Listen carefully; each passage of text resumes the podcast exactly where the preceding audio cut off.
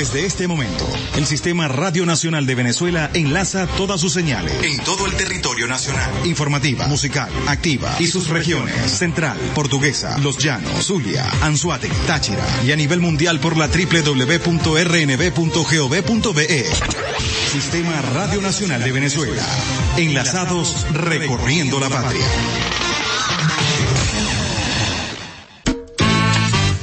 Muchas veces en la vida se nos presentan varias vías para llegar a nuestro objetivo. Y ella todas las mañanas nos muestra la mejor y la más acertada. No te me vas a escapar. Decidida. Derrotamos al diablo en la calle. Espiritual. Con la bendición del comandante eterno, del comandante supremo de la revolución bolivariana, Hugo Rafael Chávez Frías. Y sin pelos en la lengua. No vamos a permitir bochinche. Quien se coma la luz, muchachos, ¿qué pasa? Isbemar Jiménez nos dará las herramientas precisas para tomar una Nosotros sí estamos muy claros, vía alterna. Sobre todo en la mañana. Todos los lunes, miércoles y viernes nos nutrirá con análisis y con el toque tropical que la caracteriza. Besito de coco con piña, qué rico. Vía Alterna. Transmitido por Salsa Caribe 102.3 FM y el Sistema Radio Nacional de Venezuela. Con Vía Alterna. Recorriendo la patria. Quítate de la vía, Perico, que ya viene el tren. Muy, muy buenos días, usuarios y usuarias del Sistema Radio Nacional de Venezuela. Hoy es viernes 23 de junio del año 2023. Arrancamos esta, la mejor vía de todas tus mañanas, vía alterna, con el pulpo Alexander Barazón en la consola. Ya preparando cafecito directamente de Río Caribe para el mundo.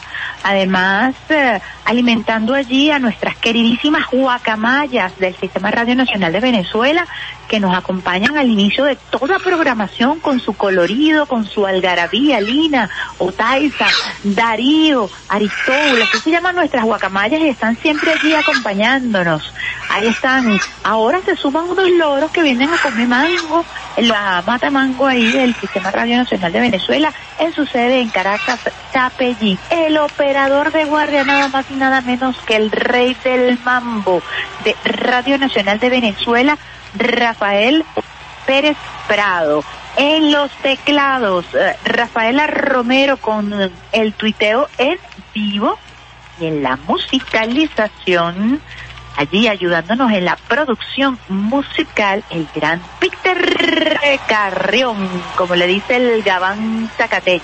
Les habla con muchísimo gusto a esta hora, 7 y 15 minutos, y es Bemar Jiménez, acompañándoles desde bien tempranito, como siempre, esperando contar con la bendición de Dios, con la bendición del comandante eterno, del comandante supremo de la Revolución Bolivariana, Hugo Rafael Chávez Frías, que nos acompaña todos los días desde el cuartel 4 de febrero, cuartel de la montaña, con su llamarada eterna. Llamarada que es escoltada por la gloriosa Milicia Nacional Bolivariana y por millones de venezolanos y venezolanas, quienes todos los días ratificamos nuestro juramento de lealtad.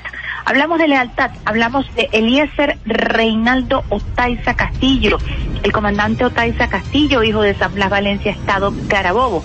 Ejemplo de lealtad absoluta al comandante Chávez, al pueblo, a la Constitución de la República Bolivariana de Venezuela, lealtad absoluta como soldado, a la gloriosa Fuerza Armada Nacional Bolivariana, lealtad absoluta al presidente obrero y chavista Nicolás Maduro Moros. Les recordamos a los usuarios y usuarias que estamos transmitiendo desde Caracas, cuna del Libertador, Reina del Guaraira, Repano, que puedes escucharnos aquí y más allá a través de nuestro portal web, nuestro canal streaming rnb.go.be. Puedes recibir información en la palma de tu mano a través de nuestro canal Telegram RNB Informativa, también en Instagram RNB Informativa, eh, Twitter RNB Informativa y TikTok. Ahí me enredé la lengua entre Twitter y TikTok. TikTok RNB Informativa. Vamos de inmediato a consultar el pronóstico del tiempo porque tenemos dos eh, tormentas tropicales en eh, el horizonte. Y vamos a compartir con ustedes por supuesto el pronóstico que todos los días nos presenta el Instituto Nacional de Meteorología e Hidrología, el INAMET, quien empieza su reporte con la frase El sol de Venezuela nace en el Esequibo. Pronóstico del INAMED para hoy viernes 23 de junio del año 2023. Atentos y atentas.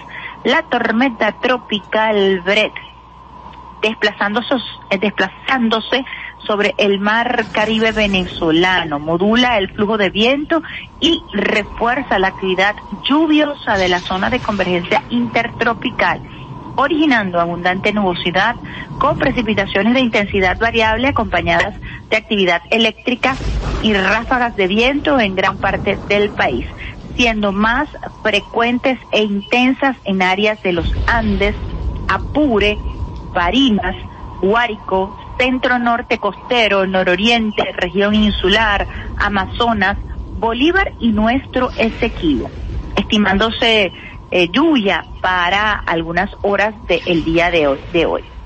La temperatura mínima se alcanzará en la zona montañosa del estado Mérida, 9 grados centígrados, y la máxima temperatura aproximadamente 37 grados centígrados en Falcón, Lara y Yaracuy. Gran Caracas, áreas nubladas con lluvias o lloviznas en horas matinales al este de la entidad, precipitaciones de, intensidad variable, algunas acompañadas de descargas eléctricas y ráfagas de viento en horas vespertinas.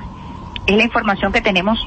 A esta hora nosotros vemos un sol radiante, un amanecer muy lindo, un cielo azulado a esta hora en Caracas, pero bueno, sabemos que estamos en temporada de lluvia, que son 65 ondas tropicales las que se estiman para este periodo de lluvia y el Instituto Nacional de Meteorología nos está hablando de dos tormentas tropicales.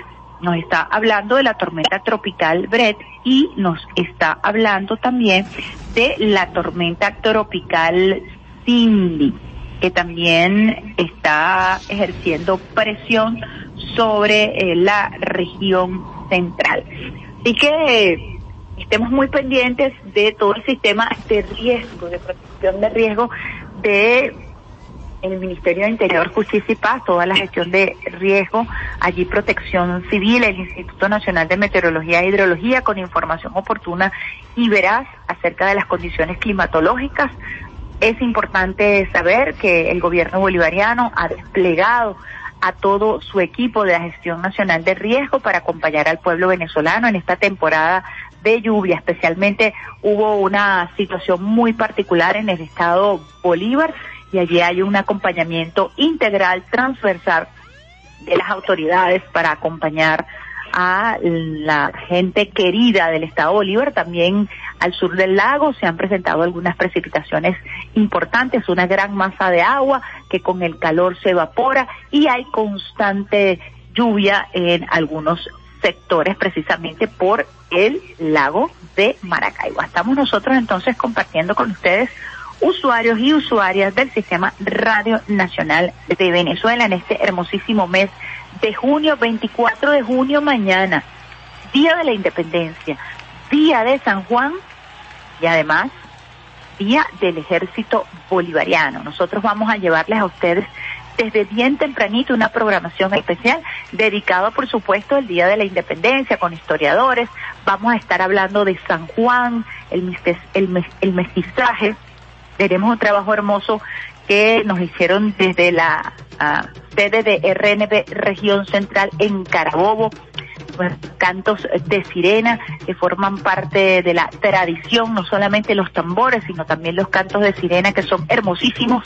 Vamos a compartir con ustedes algunos de estos trabajos de un cultor popular precisamente de Valencia y el día del Ejército Nacional Bolivariano. Recordemos que el ejército se consolida en Carabobo, en esa batalla extraordinaria donde nuestros héroes y nuestras heroínas derramaron su sangre para consolidar eh, nuestra patria independiente. En Carabobo nace Venezuela y de allí el proyecto bolivariano que se expande al sur para consagrar la libertad de varios países de este hermosísimo continente. Allí Alexander Brazón nos coloca la Diana Carabobo, símbolo por supuesto de todo lo que impacta en nuestra venezolanidad un 24 de junio.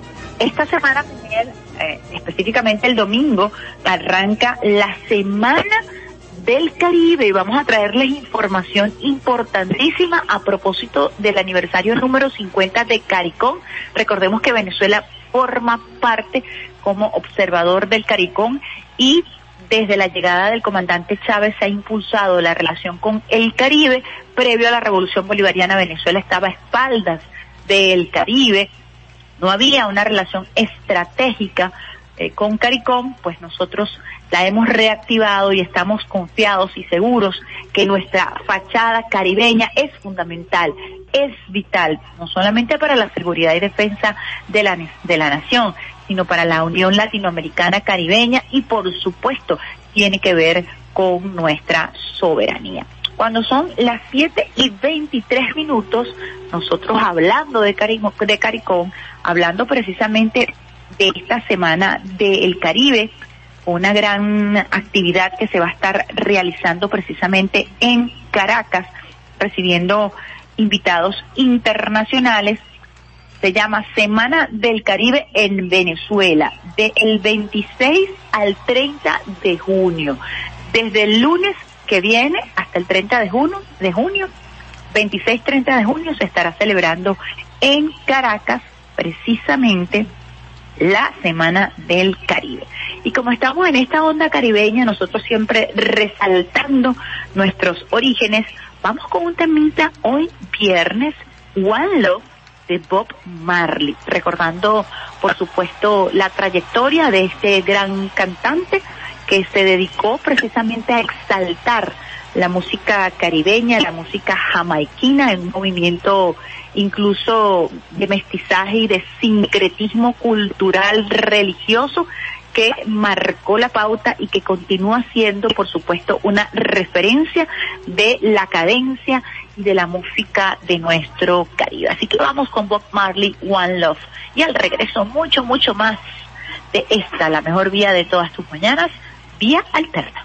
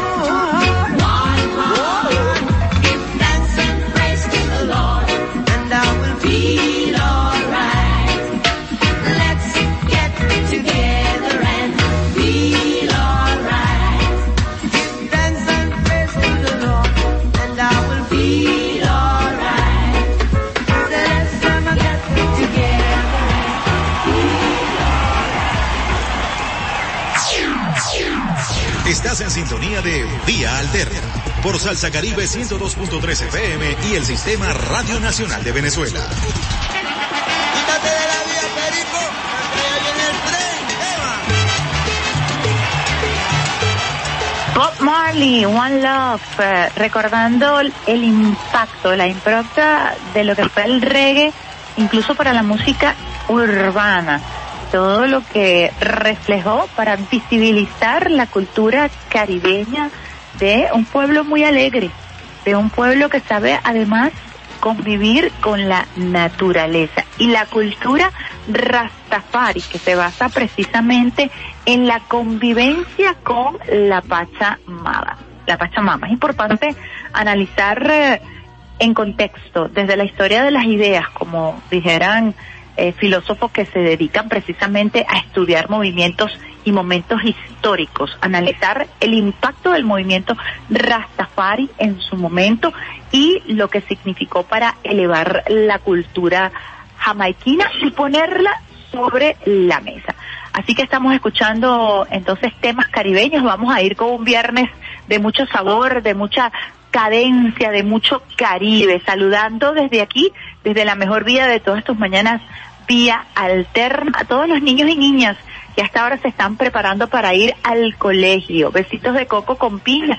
Ya están a punto de irse de vacaciones. Estos son los últimos días de este periodo, de este año escolar 2022-2023. Ayer pasé por el centro de Caracas y vi cómo estaban esas tiendas preparándose para los actos de fin de año, las faldas para bailar joropo, los sombreros, el tricolor, en fin, toda esa dinámica que siempre es muy hermosa y que siempre nos permite compartir con nuestros niños y niñas y nuestros jóvenes también lo que es el fin de curso. Besitos de coco con piña, especialmente los niños y niñas que van a pasar eh, de niveles básicos a primaria. Hay muchísima emoción de los niños que van a pasar ya a bachillerato con el cambio de camisa azul.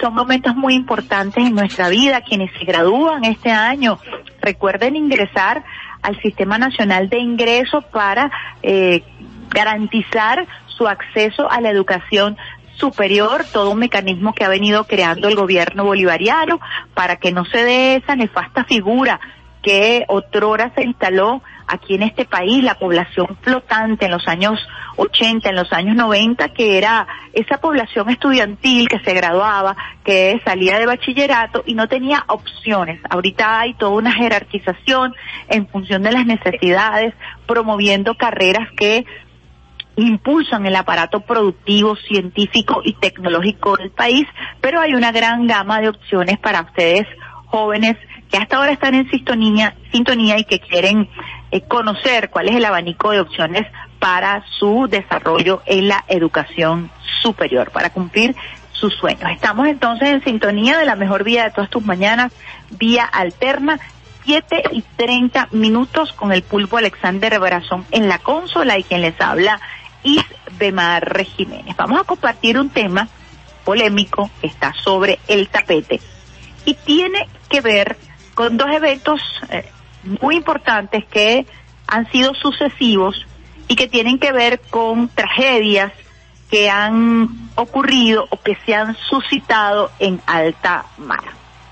La primera tragedia, un poco invisibilizada en su dimensión, es eh, el caso de eh, quienes desaparecieron en el mar Jónico, producto de un naufragio. Y esto quería compartirlo con ustedes, usuarios y usuarias del Sistema Radio Nacional de Venezuela, porque bueno, eh, se han dado hechos importantes que vamos a compartir con ustedes en este segmento. Estamos hablando de nueve detenidos. Es la última información que tenemos por supuesto tráfico ilícito de personas. En el caso del pesquero que se hundió en el mar Jónico, dejando al menos 81 muertos y cientos de desaparecidos. Estos personajes fueron llevados este martes ante la Fiscalía de Calamata para declarar. Los nueve detenidos por supuesto tráfico ilícito de personas, en el caso del pesquero que se hundió en el mar Jónico, dejando 81 muertos, están siendo presentados en la fiscalía. Se trata de nueve hombres de nacionalidad egipcia entre los 20 y los 40 años que podrían enfrentar cargos de tráfico ilícito de inmigrantes, causar un naufragio y poner vidas en peligro. Los supuestos traficantes han negado los cargos, salvo uno que argumentó que actuó de coordinador en el buque. El número de migrantes muertos confirmados subió el lunes a 81, después de que las autoridades recuperaran otros tres cadáveres en la zona de la tragedia que se produjo al sureste de la península del Peloponeso la madrugada del miércoles pasado. La embarcación había partido desde Egipto, hizo una escala en el este de Libia, donde embarcaron los migrantes y después siguió rumbo a Italia. Según los testimonios de los rescatados, unas 700 personas viajaban en el abarrotado barco, entre ellas muchos niños y mujeres, en una de las mayores tragedias de refugiados registradas en el Mediterráneo. Estamos hablando de la agencia F y del diario La Vanguardia que hacen esta reseña, la más reciente sobre este caso, que ha sido tamizado, invisibilizado eh, en su desarrollo, porque tiene que ver precisamente con esta situación de éxodo masivo de países que fueron invadidos y destrozados por el imperialismo norteamericano, eh, como es el caso de Libia, y esa situación en el mar Jónico y esa situación de una migración constante debido a que las eh, potencias militares que forman parte de la OTAN han decidido destrozar países para quedarse con sus recursos. Evidentemente, eh, ha habido una coordinación mínima para rescatar a quienes sobrevivieron, pero aquí el tema de fondo es la miseria que ha generado esa política de invasión, esa política guerrerista de los Estados Unidos. Recordemos que esta situación se dio precisamente en el gobierno de Barack Obama, con Hillary Clinton al frente, donde ella dijo, vimos, eh, conquistamos y aniquilamos, a propósito de una frase de Alejandro, Mar, de Alejandro Magno. Ella, por supuesto, la adaptó a esta nefasta política de invasión, en donde apresan y asesinan a Muammar Gaddafi para destrozar a Libia, uno de los países más avanzados, sino el más del norte de África. Ahora constantemente están saliendo migrantes rumbo a Europa, precisamente a buscar salvar su vida de las guerras intestinas y de los mercenarios que dividieron a este país producto de la desolación que deja la invasión, que deja la guerra, que deja la capitación de eh, las figuras de Estado para convertir a estas naciones en naciones parias.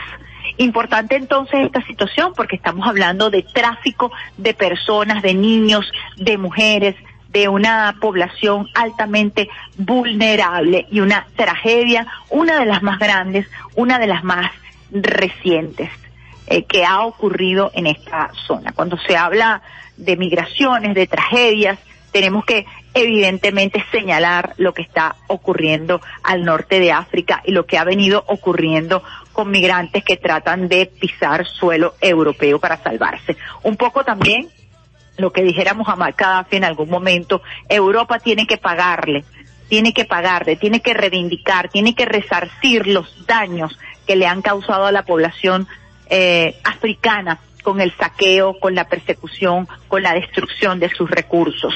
Y vaya, pues tendrían entonces que estos países que son miembros de la OTAN responder a estas poblaciones que han sido diezmadas, que han sido atacadas, que son perseguidas y que hoy son víctimas de la trata eh, de personas.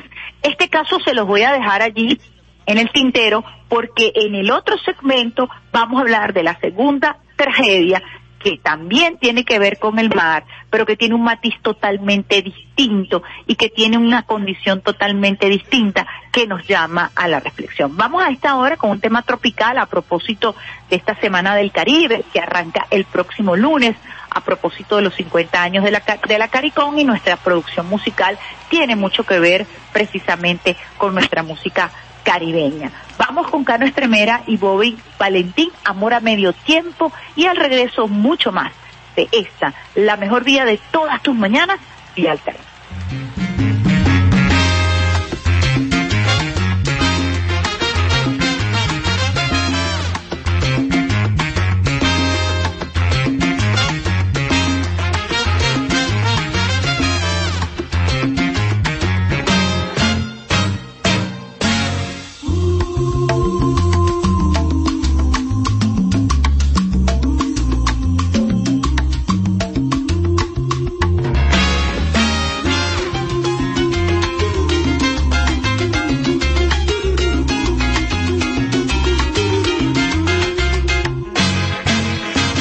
Me da? ¿Qué más me da? Si tú llegaste o si te vas con ese amor a medio tiempo. No hay nada serio en realidad, solo unas horas nada más. Así tu amor de medio tiempo. Y aunque te extrañe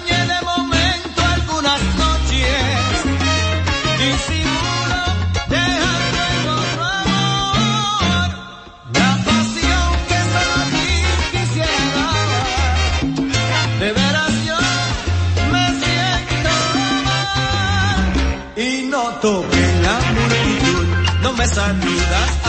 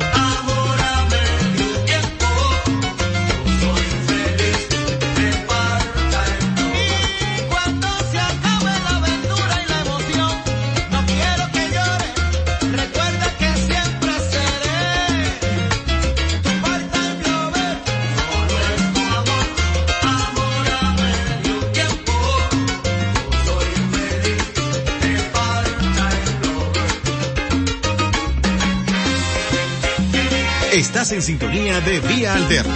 Es viernes y el equipo lo sabe.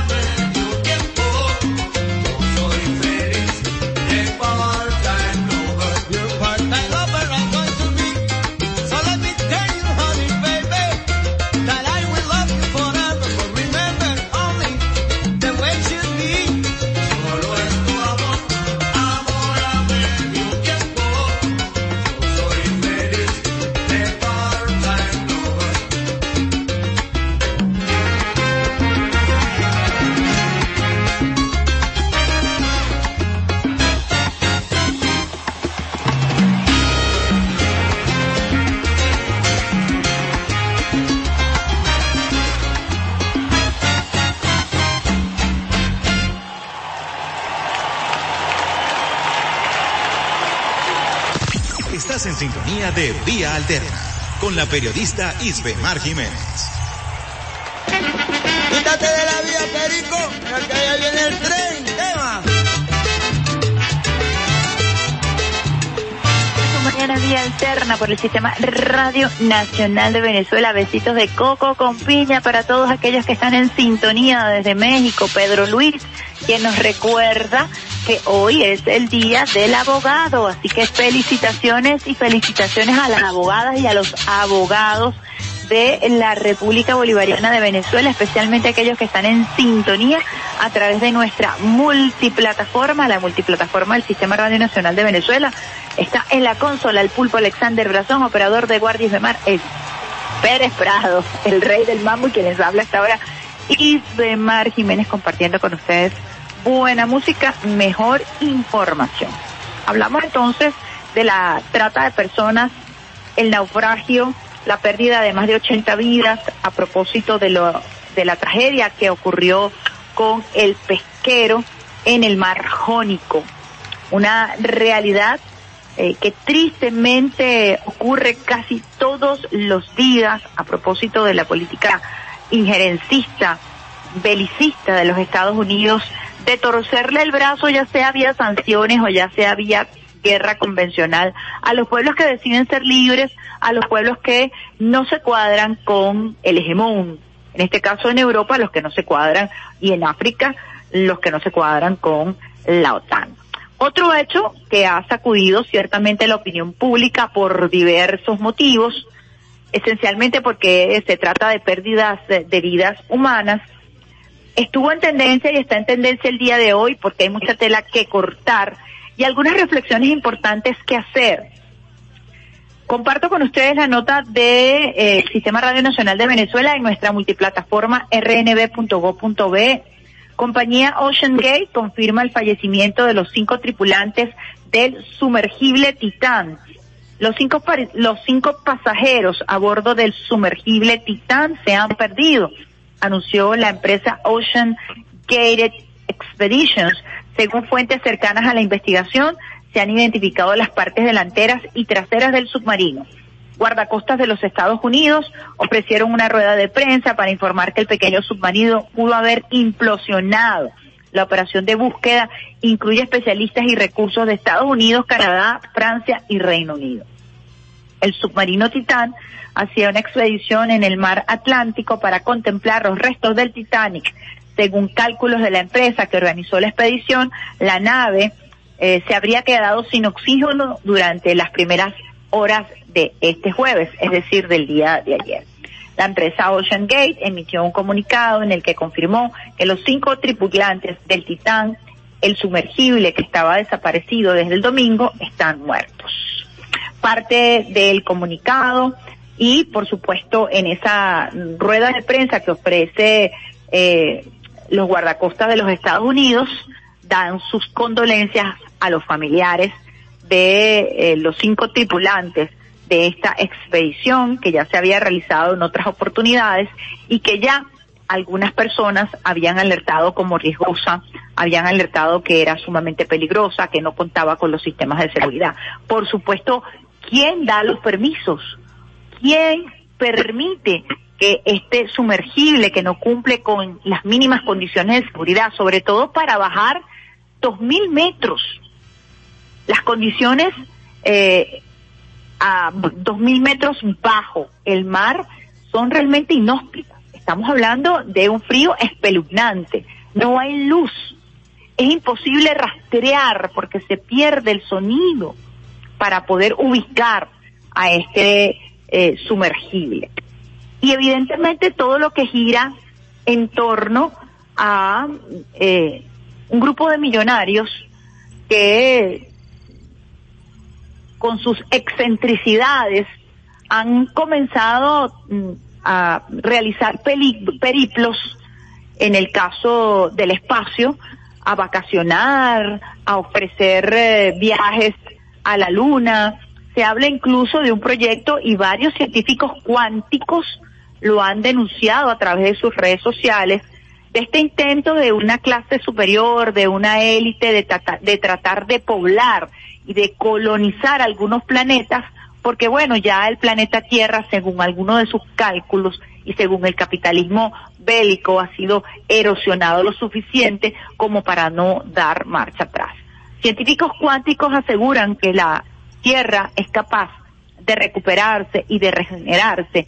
Si la gran cantidad de recursos que se utilizan para este tipo de expediciones, tanto en el espacio sideral como ahora esta expedición que evidentemente tiene eh, deja una profunda reflexión a propósito de cómo se utilizan los recursos, cómo se dan las permisologías y cómo este tipo de excentricidades pueden ocasionar tragedias de este tipo cuando se pierden cinco vidas, pero además se gastan gran cantidad de recursos en operativos de búsqueda. Estamos hablando de Canadá, Estados Unidos, Francia, quienes invirtieron una gran cantidad de dinero para tratar de localizarlo.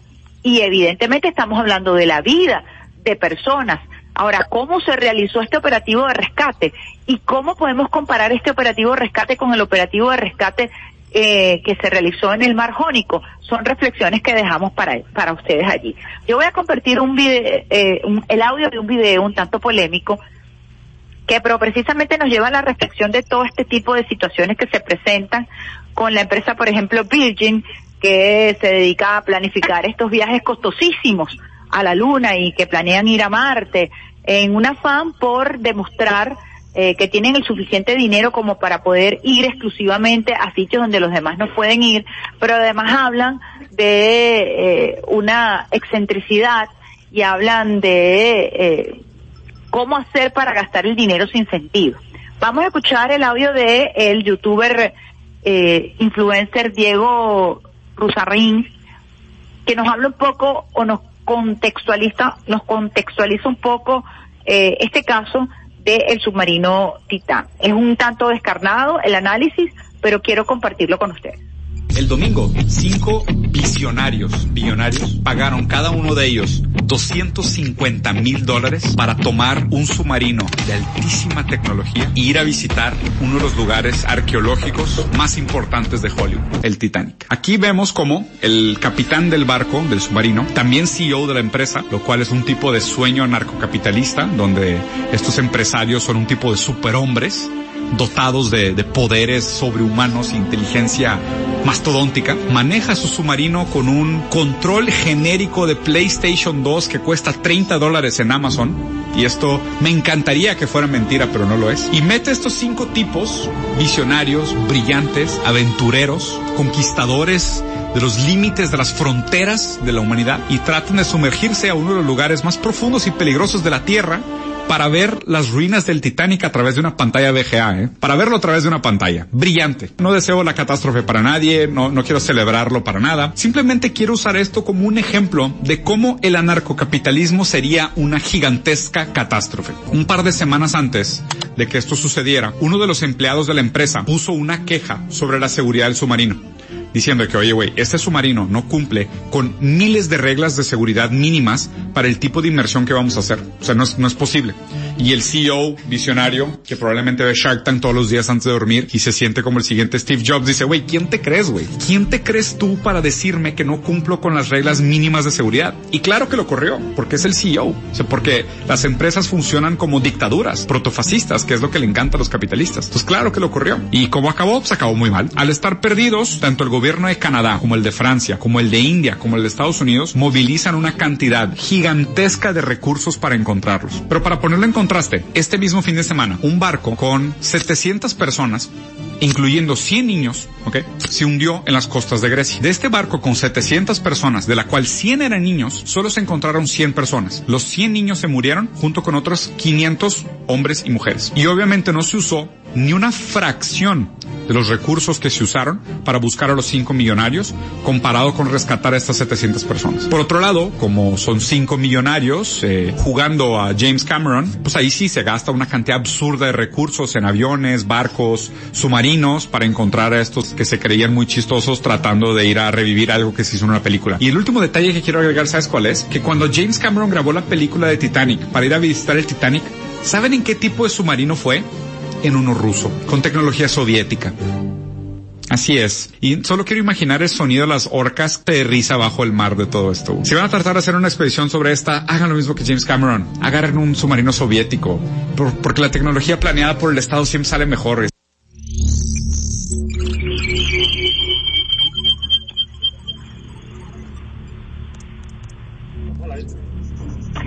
Diego Sarraín, con esta reflexión importante, voy a bajarle aquí al retorno del radio para que podamos reflexionar un poco acerca de este comentario que realizamos al inicio del programa en el segmento anterior que tiene que ver con el pesquero que naufragó en el mar Jónico en donde solamente se pudieron rescatar 80 personas de las 700 personas que estaban allí siendo víctimas de la trata de personas y que el despliegue que se realizó para rescatarlos no se compara mínimamente con el despliegue que se realizó con Estados Unidos, Francia y Canadá al frente para rescatar. Una vida siempre es importante, dos vidas son importantes, 700 vidas siempre son importantes.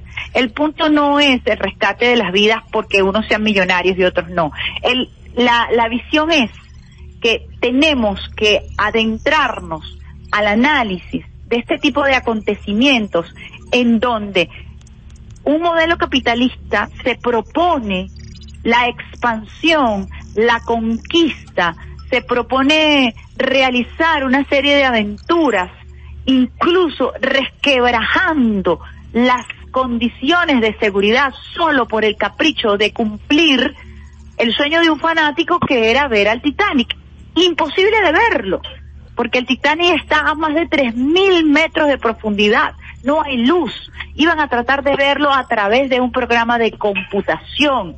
250 mil dólares pagó cada uno de ellos por esta expedición, a pesar de que los expertos de la empresa habían asegurado que no estaban dadas las condiciones para que ese submarino manejado con un joystick del PlayStation pudiera bajar a 2.000 metros de profundidad y pudiera ver a través de una pantalla los restos del Titanic, como si esto se tratara de una aventura hollywoodense en donde cualquiera puede construir en su casa, en su empresa, en su oficina, un submarino para romper con todas las reglas físicas y cuánticas eh, que tienen que ver con la inmersión de un artefacto de una nave como esta. Voy a compartir con ustedes otro audio de también una cuenta en, en la red social Instagram que explica por qué es tan difícil, por qué era tan difícil hacerle seguimiento y porque tuvieron que desplegar toda esta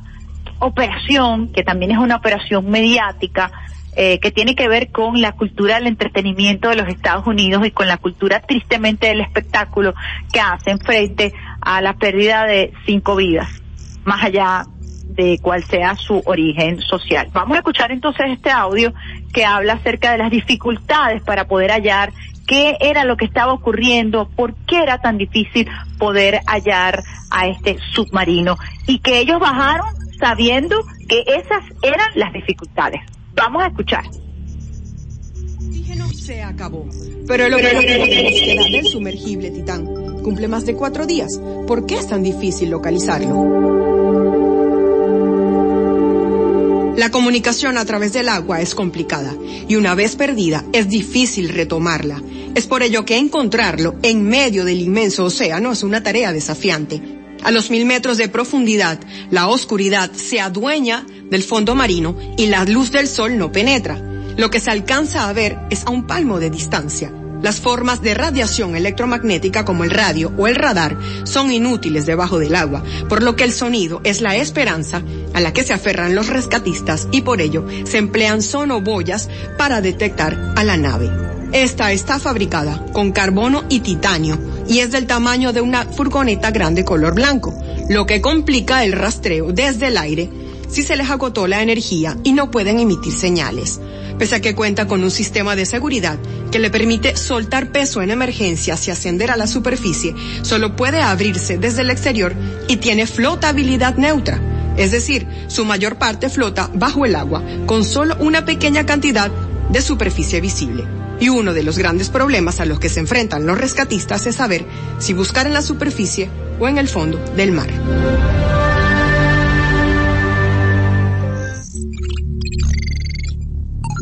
Realmente un total desastre. Un total desastre, lamentable porque se trata de pérdidas de vida, pero también nos llama la reflexión eh, de, de este tipo de aventuras que tiene este corte de show y de espectáculo y que llaman a la reflexión a la humanidad acerca de cómo invertir los recursos, qué hacer y cómo se hace un tratamiento completamente distinto desde el punto de vista eh, mediático y desde el punto de vista de operación, de operación de rescate, en casos que evidentemente tienen una notoriedad comunicacional y que tienen un impacto en la opinión pública. Como un grupo de empresarios eh, decide eh, cumplir su sueño de visitar los restos del Titanic a pesar de que se ha dicho científicamente en muchísimas oportunidades, y lo narraba aquí la periodista, eh, las dificultades que hay para rastrear, las dificultades del propio diseño de este submarino o este pequeño submarino Titán.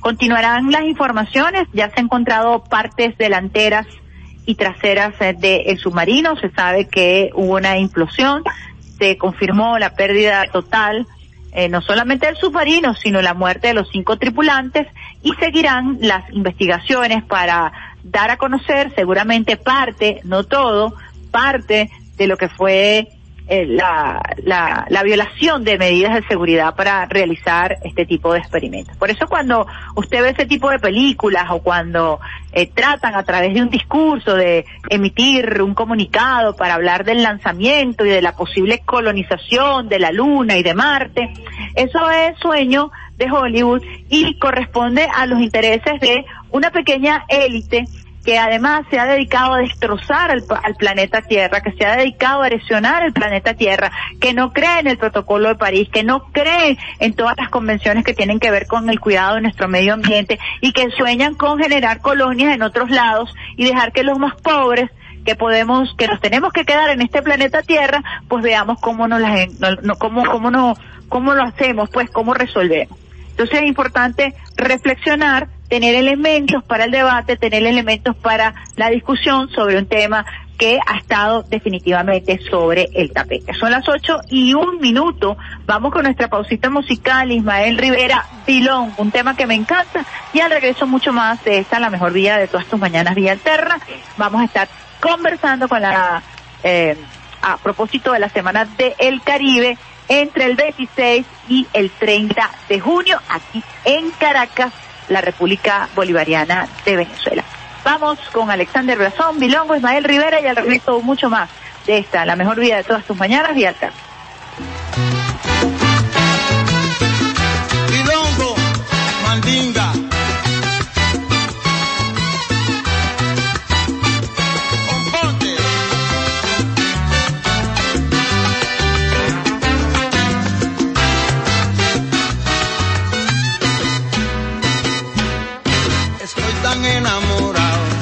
de la negra Tomasa, que cuando se va de casa, triste me pongo, enamorado, enamorado, enamorado, enamorado, y estoy de la negra Tomasa, que cuando se va de casa, pero que triste me pongo.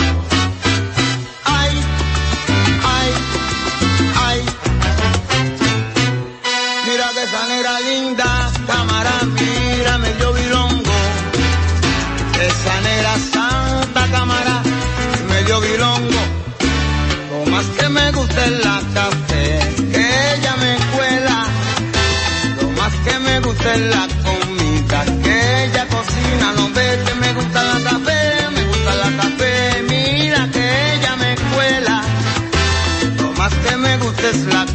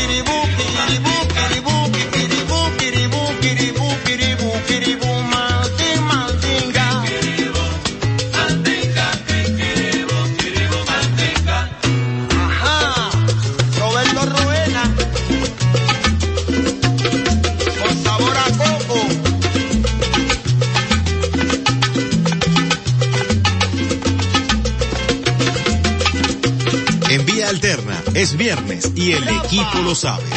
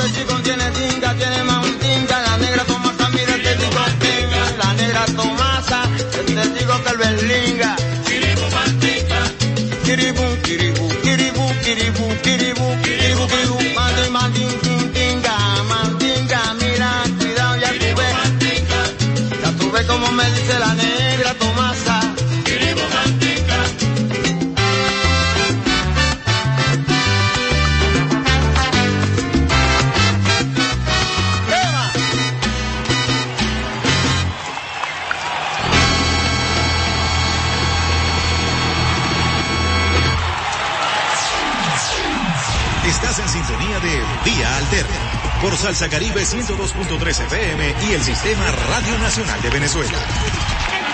Quítate de la vía, Perico, porque ya viene el tren, tema. La mejor vía de todas tus mañanas, vía alterna por el Sistema Radio Nacional de Venezuela, saludando a nuestra gente de RNB Táchira, RNB Portuguesa, RNB Región Central, RNB Anzuategui, RNB Zulia. ¿Qué me faltó?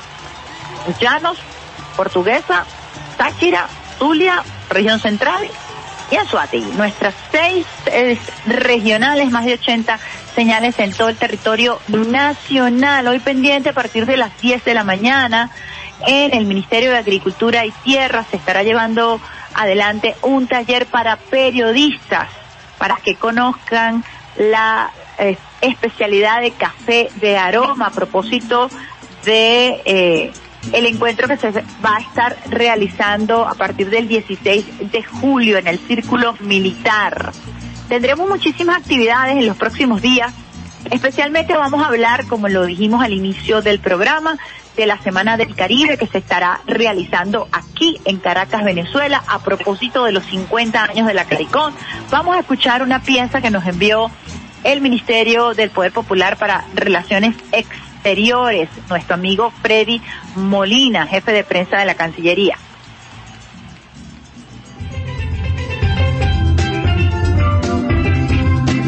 Te invitamos a ser parte de la Semana del Caribe en Venezuela, celebrando el 50 aniversario del nacimiento de la CARICOM, espacio que contará con eventos culturales, académicos y políticos que realzarán nuestra identidad caribeña. Únete a nosotros desde el lunes 26 de junio hasta el sábado 1 de julio y disfruta del vibrante patrimonio cultural de esta comunidad, expresado en música, poesía, gastronomía y mucho más.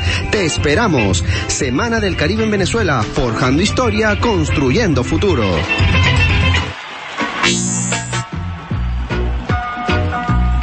Semana del Caribe aquí en Caracas, entre el 26 y el 30 de junio. ¿Quiénes son los países que integran la CARICOM? Antigua y Barbuda, Barbados, Dominica, Guyana, Jamaica, San Cristóbal y Nieves, Santa Lucía, Trinidad y Tobago, Bahamas, Belice, Grenada, Haití, Montserrat, San Vicente, las Granadinas y Surinam. Venezuela es un país observador. El comandante Chávez estableció eh, lazos muy contundentes, muy fuertes, muy amistosos de solidaridad con la CARICOM y hoy observamos eh, que se viene fortaleciendo cada vez más esta integración porque ha sido cada vez más necesaria. La solidaridad y la visión que tiene Venezuela hacia el Caribe. Para conversar acerca de esta semana, tenemos al hilo telefónico al viceministro Ra Raúl Licausí, quien es el viceministro para el Caribe de nuestra Cancillería. Él va a estar conversando con nosotros sobre este importante evento, como lo dice ese audio que acabamos de compartir con ustedes, una conferencia de jefes de gobierno, que es el órgano principal de la CARICOM, está compuesta por jefes de gobierno de cada Estado miembro, se reúne al menos dos veces al año, el Consejo de Ministros es el segundo órgano principal, son asistidos por varios órganos, comités y por la Secretaría de la CARICOM, que es el órgano administrativo principal. En el año 2023, la comunidad del Caribe Carimo, CARICOM celebra el 50 aniversario de la suscripción de documentos constitutivos, el Tratado de Chaguarama, firmado en la localidad homónima de Trinidad y Tobago el 4 de junio de 1973. Venezuela es un estado observador ante la CARICOM y participa regularmente en las reuniones junto a líderes caribeños, promoviendo el espacio para la conservación, cooperación e integración regional entre América Latina y el Caribe. De acuerdo a los lineamientos estratégicos del gobierno, históricamente la cooperación bilateral con cada uno de los estados de la CARICOM ha sido fluida y positiva para cada una de las partes y para la seguridad de los pueblos de la región. Está en línea el viceministro Raúl Licausí, viceministro para el Caribe, para hablar un poco de esta semana del Caribe entre el 26 y el 30 de junio aquí en Caracas. Bienvenido, viceministro, a Vía Alterna, le habla Isbemar Jiménez. Buenos días, Isbemar, saludos, saludos a toda la audiencia, ¿cómo están? Bueno, esperando conversar con usted a propósito de esta actividad, eh, cuál es el propósito de celebrar eh, la Semana del Caribe y por qué aquí en Venezuela, a pesar de que Venezuela es un país observador frente a los 50 años de la CARICOM. Bueno, agradecido primero por el espacio y segundo, explicarte un poco que en realidad es una celebración que estamos haciendo aquí en Venezuela, honrando los 50 años de la creación de una organización, una comunidad tan importante como es el CARICOM, que integra hoy en día 15 países de la región caribeña. Para nosotros que tenemos una relación histórica de lazos y vínculos, no solo culturales, políticos, económicos, sino que además el comportamiento del CARICOM como bloque en la defensa de Venezuela, de la República Bolivariana de Venezuela, cuando han sido los ataques más fuertes desde la OEA, en distintos espacios multilaterales, la posición siempre de defensa de los principios ha sido clave. Y nosotros, en función a ese relacionamiento que tenemos, en función a la importancia que genera este bloque regional, hemos decidido hacer una semana de celebración con distintas actividades que van desde lo político, cultural, eh, diplomático eh, y desde todo punto de vista va a ser una semana muy productiva honrando estos 50 años. Eh, ah, se tiene previsto invitados internacionales que nos acompañen en esta semana eh, para conmemorar precisamente los 50 años de esta comunidad tan importante que además eh, se fortalece en cuanto a unidad e integración gracias a la visión que tuvo el comandante Chávez de fortalecer estos lazos, ¿no? Sin duda, sin duda. Bueno, primero responderte que sí, están viniendo distintos invitados internacionales para, por ejemplo, el simposio que tenemos sobre el Caribe, donde están invitados académicos, universitarios, diplomáticos, va a estar viniendo el primer ministro Ralph González, que es un líder histórico de San Vicente de las Granadinas, un líder dentro de la CARICOM, que además ahorita es el presidente de la CELAC. Él viene a ser el orador de orden ese día. Además va a estar inaugurando la reunión de CELAC de ministros de Ciencia y Tecnología. Luego tenemos distintos eh, invitados académicos durante toda la semana para participar en los e-, distintos eventos, desde exposición eh, fotográfica, eventos sobre la conversación de las reparaciones, un tema tan importante que apoyamos tanto. Vienen también artistas, es decir, va a ser una gran fiesta caribeña eh, en honor a, esta comunidad. Efectivamente, la visión del presidente Chávez eh, no solo nos acercó aún más al CARICOM, sino que potenció de muchas formas eh, este bloque económico y político que es el CARICOM a través de muchos tipos de cooperación, como por ejemplo Petrocaribe. Fíjense qué importante lo que usted mencionaba acerca de esa visión hacia el Caribe que se ha venido fortaleciendo con el tiempo y que fue muy subestimada antes de la llegada de la revolución.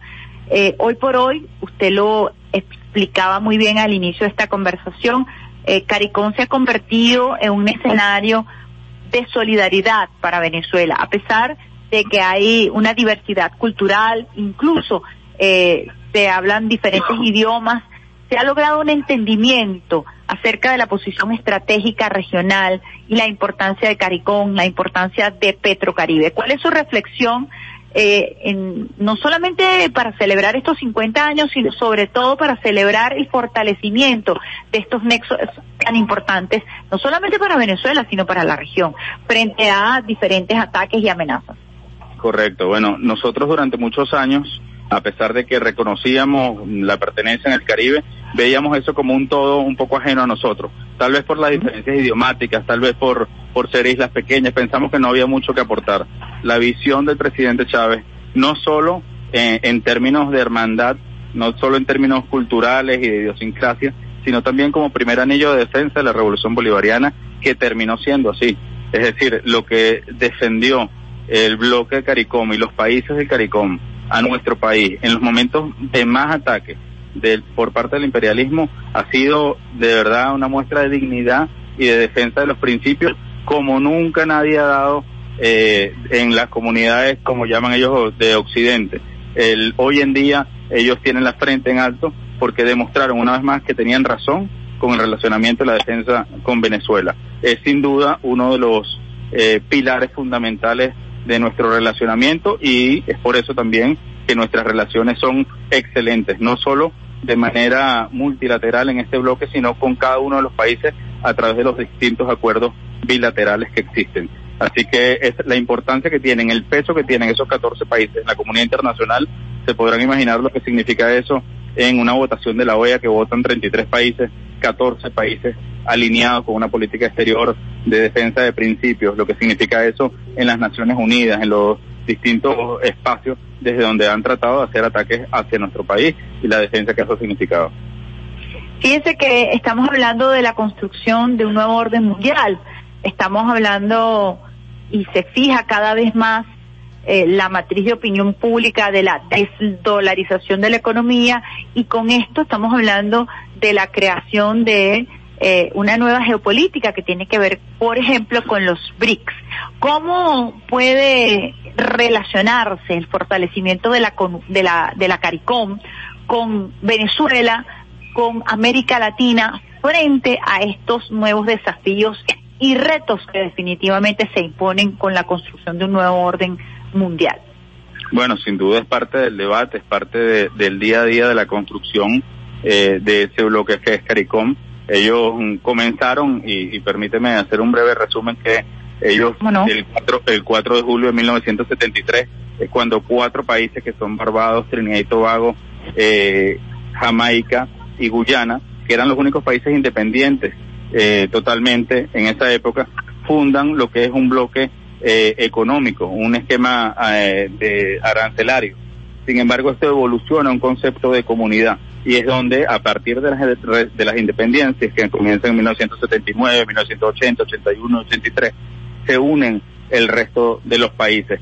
Ese, ese bloque, esa comunidad es un constante cambio, una evolución hacia los nuevos retos y tareas que, que tienen como comunidad y como para potenciar la integración. Cuando te digo esto, es que efectivamente, a pesar de que había temas que en ese momento, cuando se creó, no eh, eran parte del debate, por ejemplo, como el cambio climático, como los desastres naturales que han sufrido, etcétera, eh, este bloque y esta comunidad han ido avanzando y moldeándose un poco a la realidad, eh, tanto económica como geopolítica. Es por eso que el debate sobre los acercamientos con nuevos bloques regionales, con una nueva arquitectura financiera regional, no solo es un debate de nosotros y de nuestra región y que potenciamos por el ALBA, sino que también es parte de lo que se discute en CARICOM.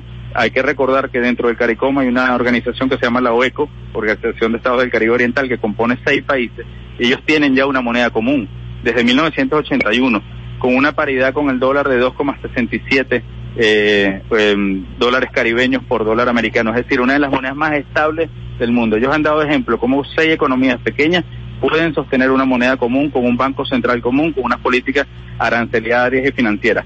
Esa es la etapa también que quieren eh, que se viene en la creación también probablemente de un mercado que ya existe dentro del CARICOM, pero que nosotros también desde el ALBA estamos tratando de potenciar el relacionamiento con otros bloques regionales y otros actores muy significativos en la economía mundial. Qué interesante porque es un tejido orgánico que evidentemente se está irrigando cada vez más con esto se está fortaleciendo. Usted está hablando ya aquí de la vinculación del ALBA con CARICOM. Eso significa la expansión de este bloque. Y si lo vemos eh, más allá, estamos hablando de la UNASUR, estamos hablando de la CELAC. Sería definitivamente el, el sueño eh, de la Gran Colombia, de la unidad regional que planteaba Bolívar, que reivindica Chávez y que a hoy le toca, a fortalecer, le toca fortalecer al presidente Nicolás Maduro Moros. Como viceministro para esta área, eh, ¿cuál es el reto más importante que, este, que usted visualiza en medio de este interesante eh, concepto y en este interesante momento de relanzamiento de la Unión Latinoamericana Caribeña como bloque fundamental? Bueno, tienes mucha razón en lo que dices. Es la única forma de realmente ser libres, eh, independientes y soberanos, es obtener también eh, con estos bloques de integración, con estos organismos, tratar de unirnos todos y luchar por el bien común. Es el viejo sueño de, Bolívar, hoy más vigente que nunca, es la doctrina bolivariana versus la doctrina monrovista, la que hoy todavía está en juego, este, 200 años después. Y es una de las cosas que más potenciamos a través no solo del ALBA, sino con nuestros mecanismos de cooperación. Hoy, ¿cuáles son nuestros grandes retos y desafíos? Que nuestra zona económica tenga una mayor potencia, que exista una zona económica, eh, el alba, del alba vigente, que se una con lo que es esa economía poderosa que puede significar el CARICOM. Eh, ¿Cuáles son nuestros principales inconvenientes que todavía hoy en día estamos luchando con ellos? El transporte, es decir, cómo unir eh, con embarcaciones, con barcos, de manera más fluida el comercio entre nuestros países, las conexiones aéreas. Todavía es dramático viajar. Conviasa está haciendo un tremendo esfuerzo y lo reconocemos y aplaudimos eh, eh, poniendo vuelos, por ejemplo, Caracas-San Vicente, La Habana, como están volando cada una vez a la semana eh, desde hace un año.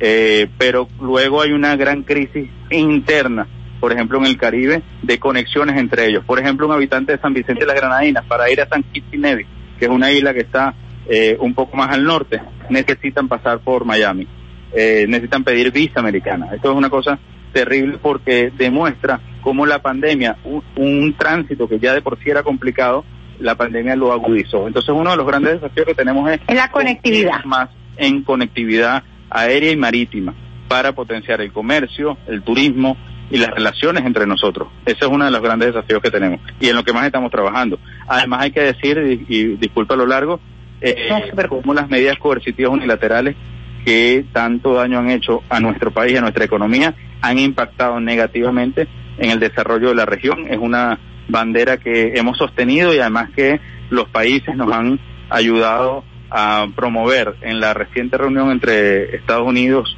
con la vicepresidenta Kamala y los líderes de CARICOM. Fue importantísimo el apoyo e incluso quedó plasmado en la declaración el cómo las medidas coercitivas unilaterales no solo afectan a nuestro país y a nuestro pueblo, sino también a toda la región. ¿En qué medida ellos manifiestan que se ven afectados? Y esto es muy interesante, porque fíjense en la importancia estratégica. En algún momento se subestimó la alianza de Venezuela con CARICOM y ha resultado realmente importante, como usted lo dice, en escenarios como la OEA, en escenarios como la Organización de las Naciones Unidas. Hoy por hoy, ¿cómo se, cómo, cómo manifiestan ellos que las sanciones o las medidas coercitivas unilaterales aplicadas a Venezuela terminan afectando también a toda una región? Bueno, en todos los foros multilaterales y en los foros bilaterales en los cuales ellos han tenido contacto con los Estados Unidos, lo manifiestan una y otra vez. Son sanciones y son medidas coercitivas unilaterales que son ilegales en el sistema internacional. Ellos son defensores de los principios. La única forma de tener a un país sancionado, digamos, legalmente para estos países es que pase por el Consejo de Seguridad y eso nunca ha ocurrido. Las sanciones en el caso de Venezuela son unilateralmente impuestas por Estados Unidos y seguidas por los europeos. Entonces, esto ha sido algo que han defendido ampliamente. Son notables los párrafos que han colocado en las declaraciones de CARICOM. Es un párrafo constante, así como defienden eh, el, derecho a Cuba de vivir sin sanciones y cómo condenan el bloqueo un año tras año. Nosotros hemos logrado que entiendan y son parte de los defensores del cese de estas medidas coercitivas unilaterales. El cómo los ha impactado a ellos, bueno, la prueba más fehaciente es el esquema Petrocaribe. Al hacerle daño a nuestra industria petrolera, eh, Estados Unidos logró lo que durante muchos años quería, que era eh, cambiar y ces que cesara el acuerdo Petrocaribe. Hoy en día el acuerdo Petrocaribe sigue siendo una realidad, porque existe, existen refinerías, existe almacenamiento, existe deuda, existe distintos mecanismos, empresas eh, mixtas, bilaterales que tenemos. Es decir, nosotros estamos a un paso de la recuperación y al reimpulso de Petrocaribe en una nueva fase. El presidente lo ha dicho de todas las formas posibles. Sin embargo, es notable cómo el suministro de los países eh, se vio afectado producto de la bajada de, de nuestra producción petrolera por las sanciones. Claro, el impacto que han tenido en nuestra industria petrolera terminó afectando, como era el anhelo de los gringos, tristemente, el suministro de petróleo, el intercambio de petróleo y todo lo que eh, se realizó precisamente bajo la estructura de Petrocaribe para garantizar, además, como lo dijeran eh, presidentes, primeros ministros, como Raúl Galvez en diferentes escenarios, cómo había sido positivo este relacionamiento, de Venezuela para con los pueblos de la de la CARICOM. Quisiera Sin entonces duda. que se Si hicieron... me permites Sí. profundizar un poquito con lo que dice Sí, cómo no, cómo no. Te digo, eh, es notable cómo ha habido planes de los Estados Unidos revelados que han sido trabajados por la por sus think tanks y por su departamento de Estado, en el cual ellos buscaban lo que llamaban la sustitución del acuerdo Petrocaribe porque sabían el peso geopolítico que tenía. Ellos, eh, ¿de qué han acusado a los gobiernos? Bueno, han acusado de corrupción, han acusado que Petrocaribe casi que era dañino y que ellos Lo han extorsionado a esos países. A- absolutamente. Entonces ellos se plantearon un plan de sustitución de Petrocaribe que constaba del corto, mediano y largo plazo. Planteaban en el corto plazo sustituir el financiamiento que dábamos a Petrocaribe con las viejas agencias de Bretton Woods porque no se les ocurre ninguna idea nueva. Mm. El imperialismo desde hace eh, 60 años, 70 años no tiene ninguna idea nueva y eso es parte de su decadencia. Entonces era cómo financiar con el Banco Mundial, con el BID eh, y el FMI, la, sustituir el financiamiento que daba Petrocaribe. Nada nuevo. Luego plantearon un cambio de matriz energética hacia el gas para ellos ayudar, pero eso significaba una inversión gigantesca en eh, los países del Caribe que no estaban dispuestos a financiar. Y luego hablaban de una sustitución y renovación de energías renovables a través de empresas privadas, que era básicamente darle crédito a ellos para que le compraran a sus propias eh, empresas la tecnología de segunda mano que salía de allí. Lo que Eh, ocurrió con ellos- Puerto Rico y el sistema eléctrico, para poner un duda. ejemplo a los usuarios y los usuarios. sin duda. Y fíjate cómo eh, cuando el decreto de Obama y cuando acusan a Venezuela de ser una ex- eh, amenaza extraordinaria e inusual contra eh, el imperialismo y como ellos se plantean desde el 2015 esta sustitución. ¿Qué ocurrió? ¿Dónde estamos ocho años después? No existió la sustitución de Petrocaribe, todo era mentira. No dieron los créditos en el corto plazo, no financiaron la del cambio de matriz energética hacia el gas, no han financiado, sino con unas extorsiones eh, lo que es la energía renovable. ¿Y dónde están los países? Hoy pagando un petróleo más caro, pagando un diésel más caro, una gasolina más cara, por la falta eh, en algunos momentos de la de Petrocaribe. ¿Y eso es por qué? Porque no existe en el sistema capitalista la visión, eh, el principio fundamental de lo que es Petrocaribe, la solidaridad. Ninguna eh, visión que tengan los americanos va a incluir un principio solidario en el cual tú tienes que tomar la iniciativa en función de ayudar a tu vecino, a tu hermano, para que él le vaya mejor y con eso nos va a ir mejor a nosotros. Y eso sin duda ha sido algo irreemplazable y por eso Petrocaribe, que cumple año mañana, está más vivo que nunca. Importante estas reflexiones porque nos permiten aterrizar la importancia de esta semana, la celebración de la CARICOM, de nosotros unirnos eh, como Estado observador, pero no menos importante por ser observador de esta celebración, fortalecimiento del bloque estratégico y que se celebren esos 50 años aquí en Caracas. ¿Pudiera usted darnos detalles dónde se van a estar realizando algunas de las sedes, dónde se va a realizar el foro, detalles para los usuarios y las usuarios para que puedan hacerle seguimiento y también puedan formarse en torno al Caribe. Uno de los temas importantes que surge, viceministro, de toda esta alianza y de esta solidaridad es la necesidad de voltear, de mirar hacia el Caribe porque nos hicieron estar de espaldas al Caribe precisamente por esa a, alineación que sostuvimos ideológicamente con los Estados Unidos. Hoy por hoy debemos y tenemos una convicción y es profundizar nuestra mirada y nuestro acercamiento al Caribe. Fíjate que tienes mucha razón, en los años 70 y 80, y incluso en los planes que hubo de financiamiento del Caribe, éramos una un arma de los Estados Unidos para frenar incluso la relación con Cuba en el Caribe. Ese fue el rol que nos asignó el imperialismo en los 80 y los 90. Y fíjense cómo la visión del presidente Chávez no solo hermanó a nuestros pueblos, sino que nos dio oportunidades tremendas, eh, no solo en como defensa de nuestro país, sino también buenas relaciones económicas y que le van a aportar muchísimo al pueblo y, siguen aportando. Eh, la agenda que tenemos consta de un simposio eh, que va con académicos y diplomáticos que, cuyo orador de orden es Ralph González, el primer ministro de San Vicente Granadina y presidente de la CELAC actualmente. Él también va a estar inaugurando la reunión de ministros de Ciencia y Tecnología de la CELAC el mismo lunes. Luego tenemos una exposición fotográfica que va a estar abierta al público eh, durante toda la semana en el- la sede del Ministerio de Relaciones Exteriores en Carmelitas.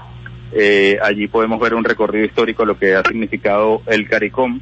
Luego vamos a tener un retiro con todos los embajadores acá presentes del Caribe en Venezuela. Más de 11 embajadores están acreditados ante nuestro gobierno y van a estar presentes esta semana acá.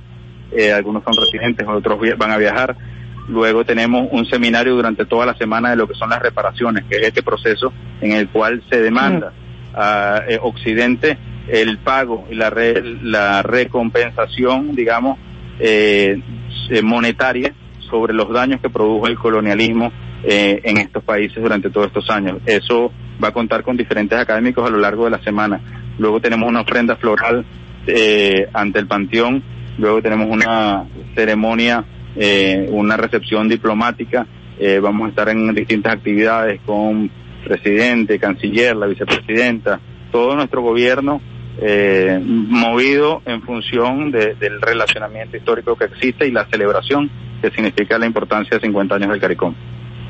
Bueno, muchísimas gracias, viceministro. De verdad, muy interesante esta conversación porque nos permite además profundizar y tener una visión muchísimo más amplia y estratégica de lo que significa esta semana, la celebración de los 50 años de CARICOM y la, cele- la celebración de Venezuela como país integrante de esta nueva alianza que surge frente a las prácticas del hegemón. Creo que además nos permite a nosotros valorar muchísimo esta relación y este acercamiento y buscar, por supuesto, profundizar todas estas relaciones con esta Semana del Caribe, que además va a poder, va a visibilizar nuestros lazos culturales y la integración que es posible porque nos une eh, un principio anticolonialista, nos une un principio además de cadencia caribeña que está muy presente en nuestros pueblos y que seguramente vamos a poder disfrutar, viceministro. Muchísimas gracias.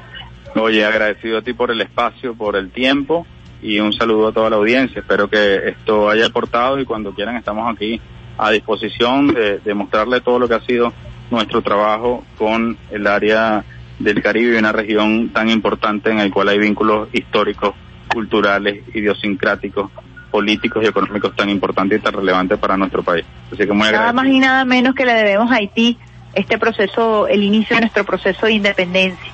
Eso nada más y nada menos, como referencia y como reflexión. Bolívar permitió eh, no solo promover nuestros ideales libertarios, sino también defender eh, con armas nuestra revolución independentista. Así es, muchísimas gracias, viceministro Raúl Licausí, viceministro para el Cali- Caribe de nuestro Ministerio eh, del Poder Popular para Relaciones Exteriores.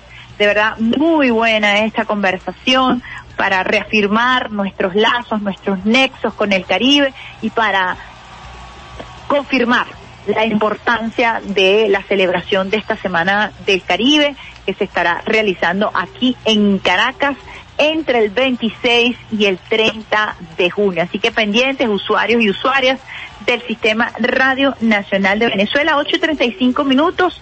Vamos a una pausita musical y al regreso mucho más de Vía Alterna. Recordemos que estamos nosotros celebrando precisamente nuestra herencia caribeña y toda esta cadencia propia, además de Vía Alterna y más si es viernes. Nos vamos con un tema buenísimo. Si estás en el carro, si estás en la cocina, es un tema para disfrutar, para bailar. Uno de los temas favoritos de Eliezer Otaiza, los voy a compartir con ustedes aquí. Es eh, La Pantera Mambo con orquesta La 33. Y al regreso más de la mejor vida de todas tus mañanas, vía alterna.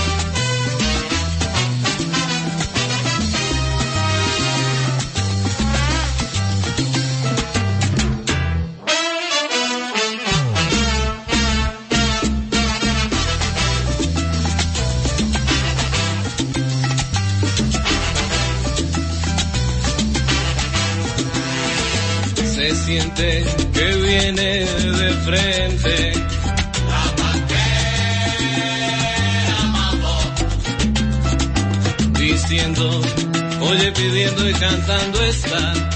Que le toque el mambo. Ay, mira, yo la oigo gritar sus pregones. Ay, qué rico tanto. Y ya veo que está ya la gente.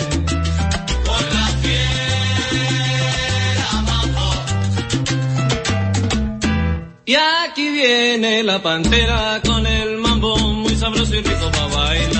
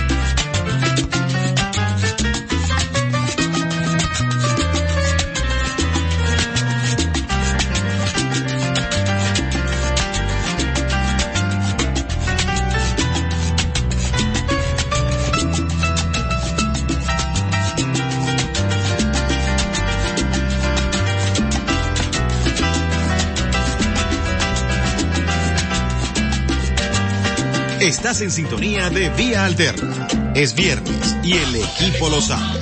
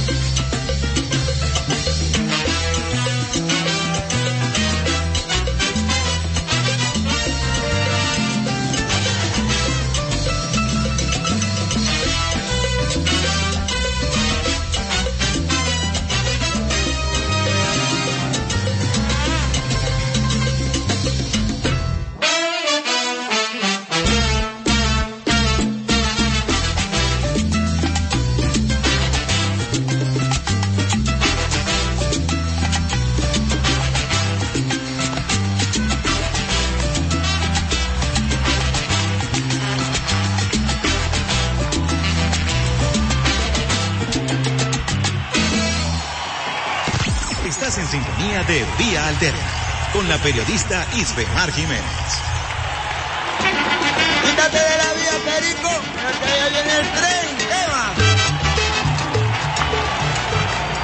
La mejor día de todas tus mañanas, día alterna con el pulpo Alexander Brazón en la consola y quien les habla hasta ahora Isbemar Jiménez compartiendo con ustedes buena música, mejor información, celebrando por supuesto la antesala de San Juan, la antesala del Día de la Independencia, la antesala del Día del Ejército, el aniversario de Petrocaribe, como nos lo indicaba el viceministro para el Caribe de nuestra Cancillería, la, la Semana del Caribe, el Día del Periodista, la semana que viene va a estar, pero realmente llena de información y puedes acompañarnos a través de la señal de Radio Nacional de Venezuela para llevarte para llevarles a ustedes precisamente lo que hacemos aquí en Vía Alterna. Bueno, música, mejor información. Hoy es viernes, eh, quiero cerrar ya el programa el día de hoy con algunas notas vinculadas a la actividad productiva del presidente Nicolás Maduro Moros el día de ayer sobre todo con una nota que usted puede encontrar también en nuestro canal Telegram RNB Informativa y también en nuestra cuenta Twitter RNB Informativa. El presidente de la República Bolivariana de Venezuela, Nicolás Maduro Moros, exigió este jueves respeto a los procesos productivos del país ante los intentos de perturbar la producción nacional como parte de una guerra sucia. Que nadie se plantee que nadie se plante a tratar de sabotear, de manchar los procesos productivos del país. No hay que meter en la batalla electoral, en la politiquería, en la guerra sucia otra vez los procesos productivos. Pido respeto y que los procesos productivos se enmarquen en la economía que necesitamos, en el trabajo y el esfuerzo diario que necesitamos, aseveró desde el Palacio de Miraflores ubicado en Caracas el primer mandatario nacional. Durante una jornada de trabajo productivo dedicada a mostrar los avances del sector agropecuario, el jefe de Estado llamó al pueblo a no dejarse engañar por aquellos que pretenden generar desestabilización en los procesos productivos a través de la manipulación. Que nadie trate de darle un giro conspirativo o manipulador a los procesos productivos del país. No se dejen, muchachos, muchachas, productores y productoras, campesinos y campesinas, empresarios y empresarias. No se dejen desviar del camino correcto, convocó. El dignatario advirtió que existen sectores que están tratando de reavivar la inestabilidad del pasado con el fin de generar escenarios de violencia. Sin embargo, puntualizó que el pueblo está consciente en la dirección que transita. No estamos para estar haciendo oídos a los sembradores de odio, a los que quisieran regresar a los tiempos de las guarimbas, a quienes pidieron sanciones, los mismos que andan ahora sembrando odio, división y nos quieren llevar otra vez a tiempos de violencia e intolerancia. Diles que no, donde veas que donde veas o les veas, diles que no no más violencia, no más sanciones, aseveró.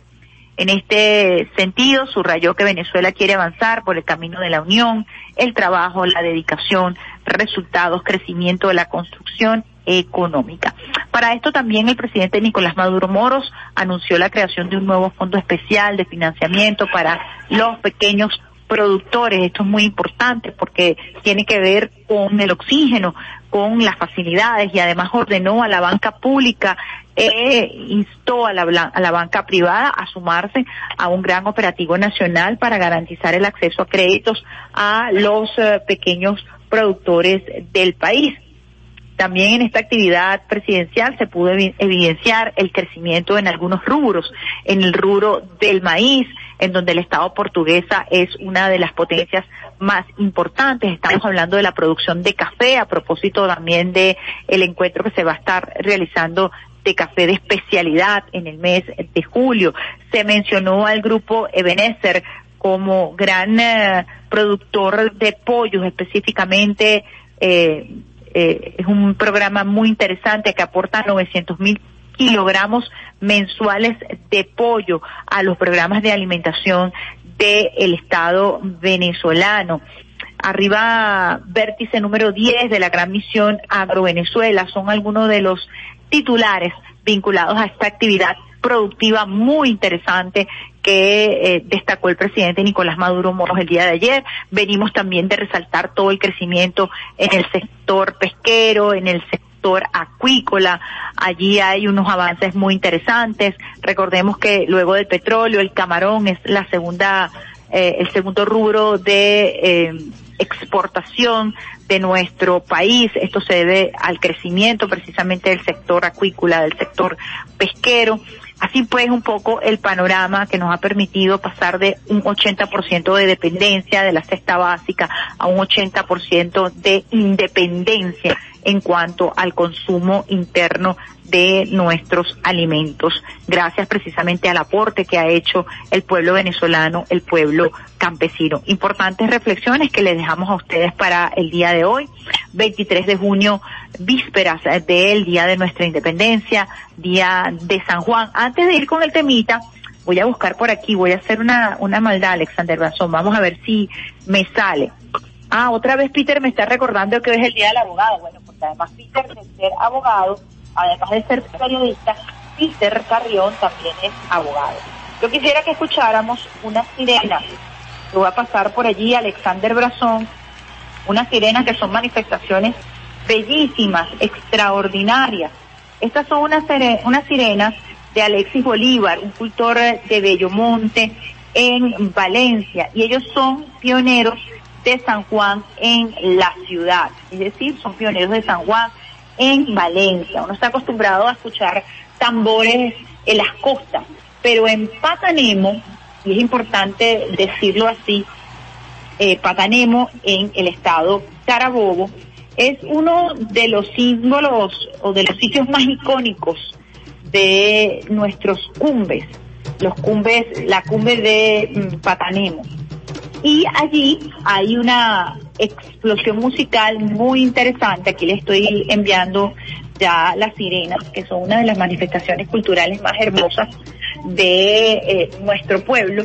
Y allí en Valencia particularmente, a pesar de que evidentemente no es una zona costera, hay un movimiento de San Juan. En diversas partes eh, se viene realizando esta actividad para arribar al día de mañana. Nosotros eh, el año pasado estuvimos en el San Juan de San Agustín y bueno, estuvimos compartiendo ahí con nuestra parroquia. Queremos ir a Curiepe en algún momento. Yo he estado en el estado de La Guaira en diversas manifestaciones de San Juan. Hay en Caracas, en varias, par- en varias parroquias, las cofradías de San Juan, que son muy importantes y que forman parte de nuestro acervo histórico, de todo lo que es nuestra herencia afrocaribeña y por supuesto del mestizaje. ¿Tienes ahí, Brazón, algunos de los cantos de sirena que te envía para colocárselos a los usuarios, las usuarias? Vamos a escuchar esos cantos de sirena, de sirena y después regresamos para despedir. San Juan como parrandero, San Juan como parrandero, tenía su barco de guerra, y yo como sanjuanero, y yo como sanjuanero, le regalo mi bandera.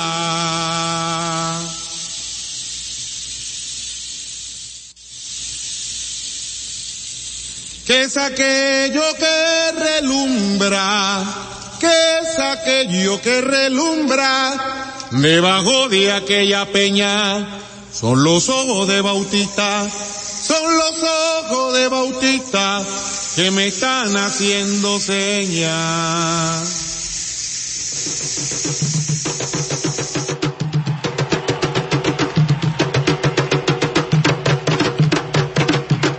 Las sirenas de San Juan directamente desde Valencia, Estado Carabobo. Por aquí también Pedro Luis Colina desde México nos dice que le enviemos un gran saludo porque también es abogado. Aquí le mandamos besitos de coco con piña a todos esos abogados que seguramente van a estar celebrando el día de hoy su día bien merecido, abogados y abogadas de la patria y más allá. Feliz día, hemos recibido muchísimos mensajes.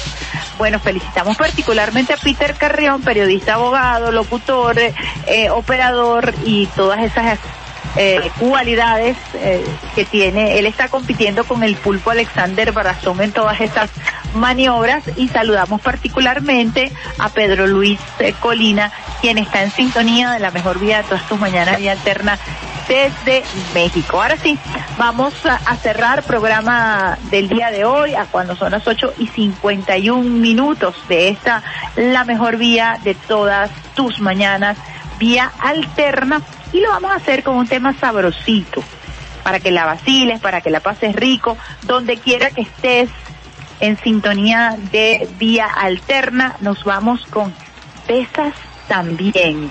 Nelson Arrieta besitos de coco con piña y que te caigan divino, que te caigan sabroso hoy viernes 23 de junio, vísperas de San Juan, vísperas del Día de la Independencia, Día del Ejército. Besitos, besitos de coco con, eh, piña porque besas también.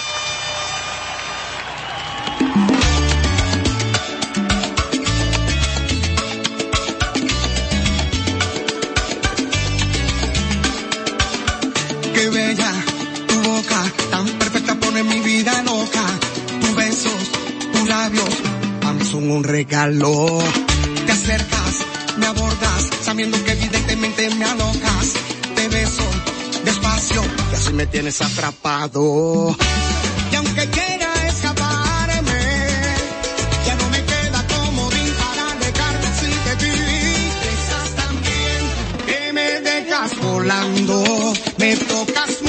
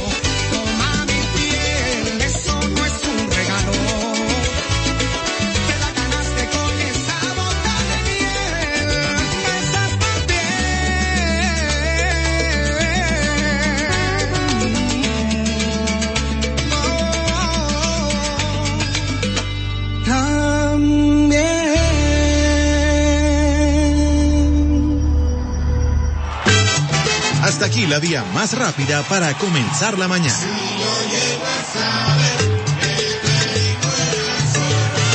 Esto fue Vía Alterna.